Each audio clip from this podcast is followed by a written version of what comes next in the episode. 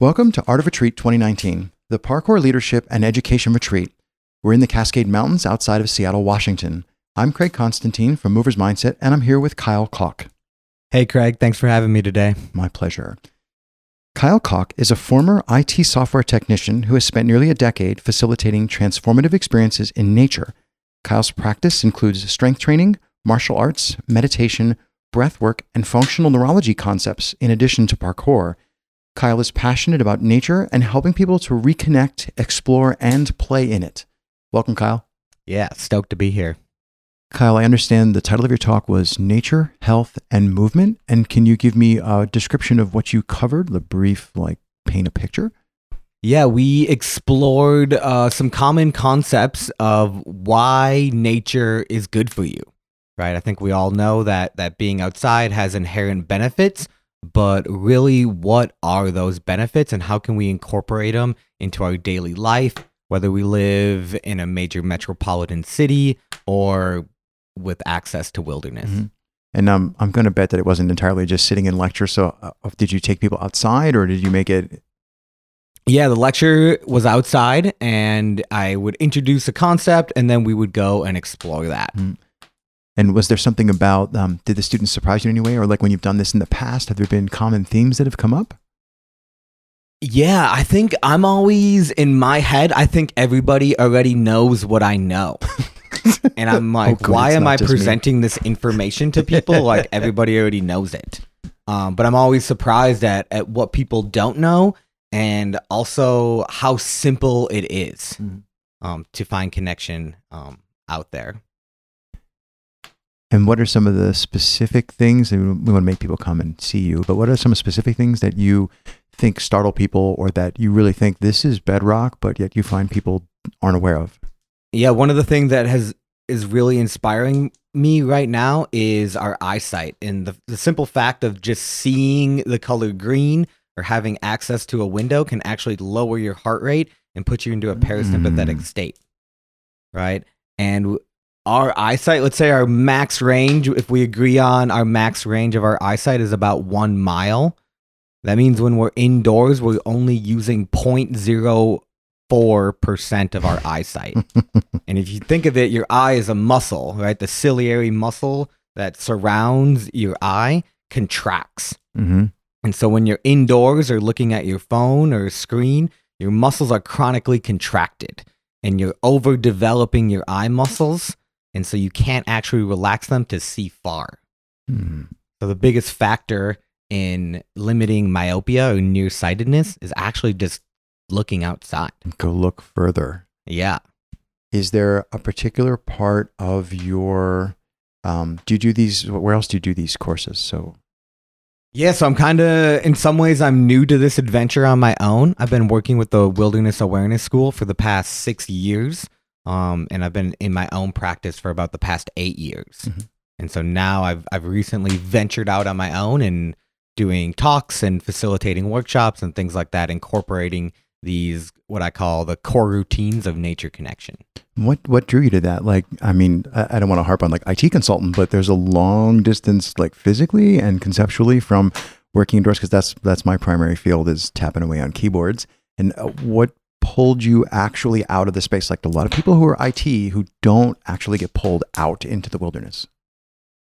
Yeah, what really pulled me out, um, you know, I spent a lot of time uh, watching survival shows, Man mm-hmm. versus Wild, Dual Survival, all the things. I was so stoked. And uh, I eventually had an opportunity to attend my own three day survival course. Ooh. And during that workshop, a lot of these concepts were introduced to me. And the thing that really transformed my life is I made my first friction fire.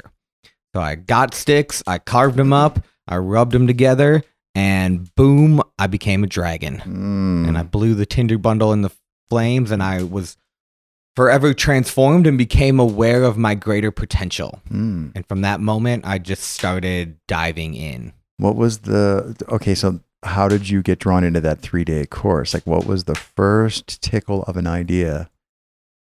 You know, I I think I was just googling at work. right? I'm on the computer all day in between clients and I something popped up on my computer and I I actually paid for my friend to go with me because I Mm. wanted my friend to go with or somebody to go with me, and I paid for my friend to go, and we went to this thing, and we, you know, we were kind of the odd people out. We're like, I have no idea what Mm. this is. We're very much city party going college kids, um, and we're gonna see what happens. We're gonna try it. That's I think that's the right spirit. That's the way to go at pretty much everything. Uh, I think that's cool. Kyle, one of the things we're doing with these Spark Talks is trying to literally spark people who are listening, people who missed the event, to go do something or change the way they're thinking or ask a question of themselves. So, is there an open ended question or a challenge that you have to share with people? Yeah, I think the biggest challenge is to just go outside, right? If you live in Seattle, it rains, and that that might be just a barrier. And whether you live in the city or not, I think going outside for 15 minutes without your phone and just paying attention. Is there anything that you'd want to share with people that you think would help them understand your journey or what it is about movement that should be so important to them? What I've really been exploring on my journey is our deeper potential. Mm-hmm. and that through movement, through nature, it it always asks more of us. It asks us to show up. It asks us to do things that we didn't know we could do. It asks us to push through the fear. So I believe in becoming the more heroic version of yourself. Um, movement and nature are key. how did you find out about the Art of Retreat event? Like a lot of people that I talk to, it's usually afterwards and they go, that's really interesting. But then I don't see them the next year. And I'm just wondering what brought you here to this particular event? Was there something about, I mean, oh, I'm going to guess the venue because you really need to come and see that. I'm, I'm from the East Coast and we have some forests, but we don't have forests like this. Um, so I'm guessing that probably hooked you. But what is it that first drew your attention to this event and made you want to commit to coming out here? Yeah, what really drew me to this event was the community aspect. Um, and all the all the teachers and leaders and, and gym and facilitators, all the coaches. I've been in the parkour community for almost six years, and I don't know anybody. I'm kind of a hermit in, of my own now, right? practice right? Yeah. and uh, I actually ran into Caitlin. Caitlin. Um, Caitlin trains at the Seattle Bouldering Project where I teach classes, and she we started chatting, and you know she asked me if I wanted to do a talk. Yeah, here's the form. Fill out the application to present. Yeah, I'm really glad that you showed up. I think I've, I've heard really good things. I think it's going to be. I'm suspecting you're going to be back next year, especially if you're local. It's going to be like the new the new annual thing. Um, I think that most people would be drawn by the idea of going out. Like, like that's so primal, I believe. But how do we get them to like actually step out the door? Like, wha- what's the catalyst that we plant in people? How do we challenge them to think differently? yeah. For me, it's been the stories that are happening outside of the walls. Mm. So I live in Seattle and I have raccoons and foxes and mice and rats and predatory birds and songbirds that are living out really wild and amazing stories in my backyard. And I think finding a spot, you know, we call it sit spot. So step one, go outside. Step two, remain Sit. and just sit there for 15 minutes and allow yourself to just tune into your senses and just notice what's happening. You don't have to do anything. You don't have to think about anything. You don't have to breathe in a certain way. You're not meditating. You're literally just paying attention. Your attention is your most valuable asset. And I believe we need to bring that into the world that we live in and not just the screens um, that we work on. Kyle, I, I really think that's really insightful, and I'm a, I'm a big I'm a programmer too, so I'm a big fan of like the zeroth step is go outside, and then the first step is just be in the space and sit down. I think that's a really insightful way to encourage people to like take action without making them have a face a big hurdle. And I'm I'm wondering, so now they've gone outside and they've sat for 5, 10, 15 minutes, and I'm wondering if you can share a story of somebody who's been through this process. Yeah, so I think the interesting thing to me of, of going through this process really expands your awareness. Where there's so much information in the world that, and we're always filtering for relevant, Mm. right? And so when nature is not relevant to us, we don't see it. And I had this amazing experience where I was going to my sit spot. I was sitting in the woods every day for 15 to 45 minutes, and all I saw were squirrels and birds. And I was frustrated because my teacher was like, you know, you've reached the nirvana level when you see the fox. Mm. And I'm like, where's the fox? and I flew home to Wisconsin and I was actually at the bar in Milwaukee, Wisconsin, downtown. And on the way home from the bar, I saw the red fox in the middle of a little triangle intersection in the middle of the city. I had my friend pull over and I got out of the car and I'm like, I've got to go like sit with this fox. And I was so amazed in that moment that I've been spending all this time in, in deep wilderness and actually where I see the most wild animals are in the city. Hmm. And that was the moment where it's like, oh, nature is not separate. Yeah, we didn't actually push it out of the city. It just transformed itself. Like, oh, this environment is like this.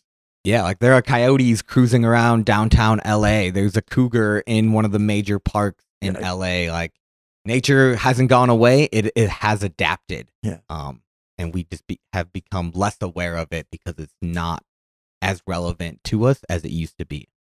Kyle, is there anything else that you want to share or other pieces of your practice that you want to unpack for us? Yeah, one thing I want to touch on is just the importance of movement.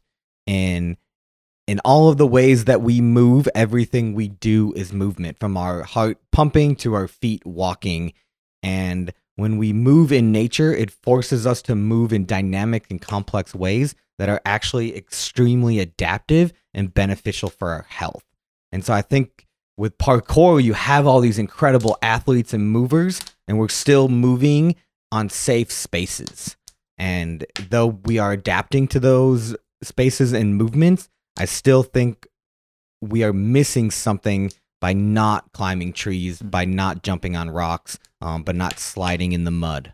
And, and like, what is that? Is it a is it tactile input? Is it sensory? Is it variability? Is it unpredictability? Yeah, it's all those things, right? It's the anti-fragile approach. Right. Um, there's a really great book by Nassim, Nassim. Taleb on anti-fragile of like by doing these things in nature, the stressors are actually making you better, Better. at everything, Right. right? Your ability, you know, to walk and navigate uneven terrain. I worked with um, at-risk youth in in wilderness therapy, and these kids have never left the concrete. And then you put them in the woods, and they're stumbling and tripping and Hmm. falling all over the place because they don't have the proprioception. They don't have the awareness to be able to navigate. And 3D, like the micro the micro 3D of twigs and sticks and branches and Yeah, and it's right. It's your microbiome, your Right. your foot musculature, Yep, your um, minimalist shoes. Yes. Um, right? It's like nature. We are selling nature back to people, right? With minimalist shoes, mhm. saunas, Yeah. you know, manual therapy. Yeah, bring this into your existing environment as opposed to just you know the, just go out. The environment is. We I flew out here uh, in the daylight, and sometimes I just stare out the window as as, like if there's no clouds. It's like the, the the universe just slides by, and it's just I'm like, oh, look at those beautiful rocks down there that I can't touch. Or like you see, you see like you know oasis of green where they're where they're irrigating and all these different things, and and I'm drawn to it, and I I think most people are, but. I think that, but then when I look around the airplane, nobody else is looking out the window. And I don't know if that's like, they can't all be jaded air travelers. I just think people are just used to, um, I love the way you put that 0.04% of like, you know, from here to five feet is like a small, tiny amount of the universe. And that's before you even look up. Like, that's a whole nother space. Yeah, this one lady, um, she's a researcher at the University of Chicago, and she one of her practices is walking around her neighborhood looking up, Mm. looking up at the canopy. Hmm. And I think the biggest one of the biggest hurdles that we're gonna realize in this journey is that you're gonna be the weirdo. You're gonna look weird. like when I'm at the park and I'm barefoot and I'm climbing trees, all the kids recognize me and all the parents talk about me Right. right? There is that deep draw that you're talking about. Something I'm doing is engaging people in a way that makes them curious. Right. Yeah, it's think- that the word primal gets overused and gets used in a lot of other contexts, but it's the, the that in, that thing is primal. There's something about I think a lot of people are drawn to scaffolding indoors because it's the primal desire to grab the tree branches in your upper peripheral upper peripheral vision. Um, and I started like moving on scaffold. And I was like, whoa, shoulder range. I've clearly not been Yeah. in this 3D space for 30 years. Like, so that's something I enjoy doing. And as soon as you, as soon as you grab something overhead, it like the closed chain that that creates is the monkey brain knows, oh yes, I'm safe. I now have an arm, you know? Yeah. And I, I love that feeling, but I wonder how many people are used to that. Right. Like um nature is so impactful that literally just smelling the smell of pine trees Hmm. will lower your heart rate. Right. And I think again, it's like I can look at a nature screensaver and I can mm-hmm. spray pine mist in the air and I can have rocks in my house that I walk barefoot on, you know, and I have plants in my house and you know, I have waves of the beach in the background. Yeah, the audio. And those things are beneficial, but it's like eating supplements versus eating whole foods Eating whole food. right? And and again, even if you're in a city, simply the act of going outside and spending that time, 15 minutes or more a day, is going to have dramatic impacts on your long-term health, Mm. right? And I think that's the piece we're missing is we don't realize, right? Like the thing you do every day for 10 years That's the yes. is shaping your body, is shaping your mind, your thoughts, the way you interact with the world. Hmm. Yeah. Function follows form in biology. Yes. Kyle, I'm I'm just thinking we haven't talked about smell, and I um there's a great word which escapes me at the moment for like uh, petrichor, the smell of wet earth, and there are all these things that we have, I believe, basically as a species, the domesticated version of Homo sapiens, we've kind of forgotten about our sense of smell, and I'm wondering, um, do you find that people are really surprised by that? Like, what's your take on people's, uh, I don't want to say like smell discovery, but like, do they find that that's a sense that they really have stopped using? Yeah, I think smell is really impactful. Um, smell really. So when you smell something, it can invoke an emotion or a memory, whether that's positive or negative, right? Like the smell of a barbecue in the distance.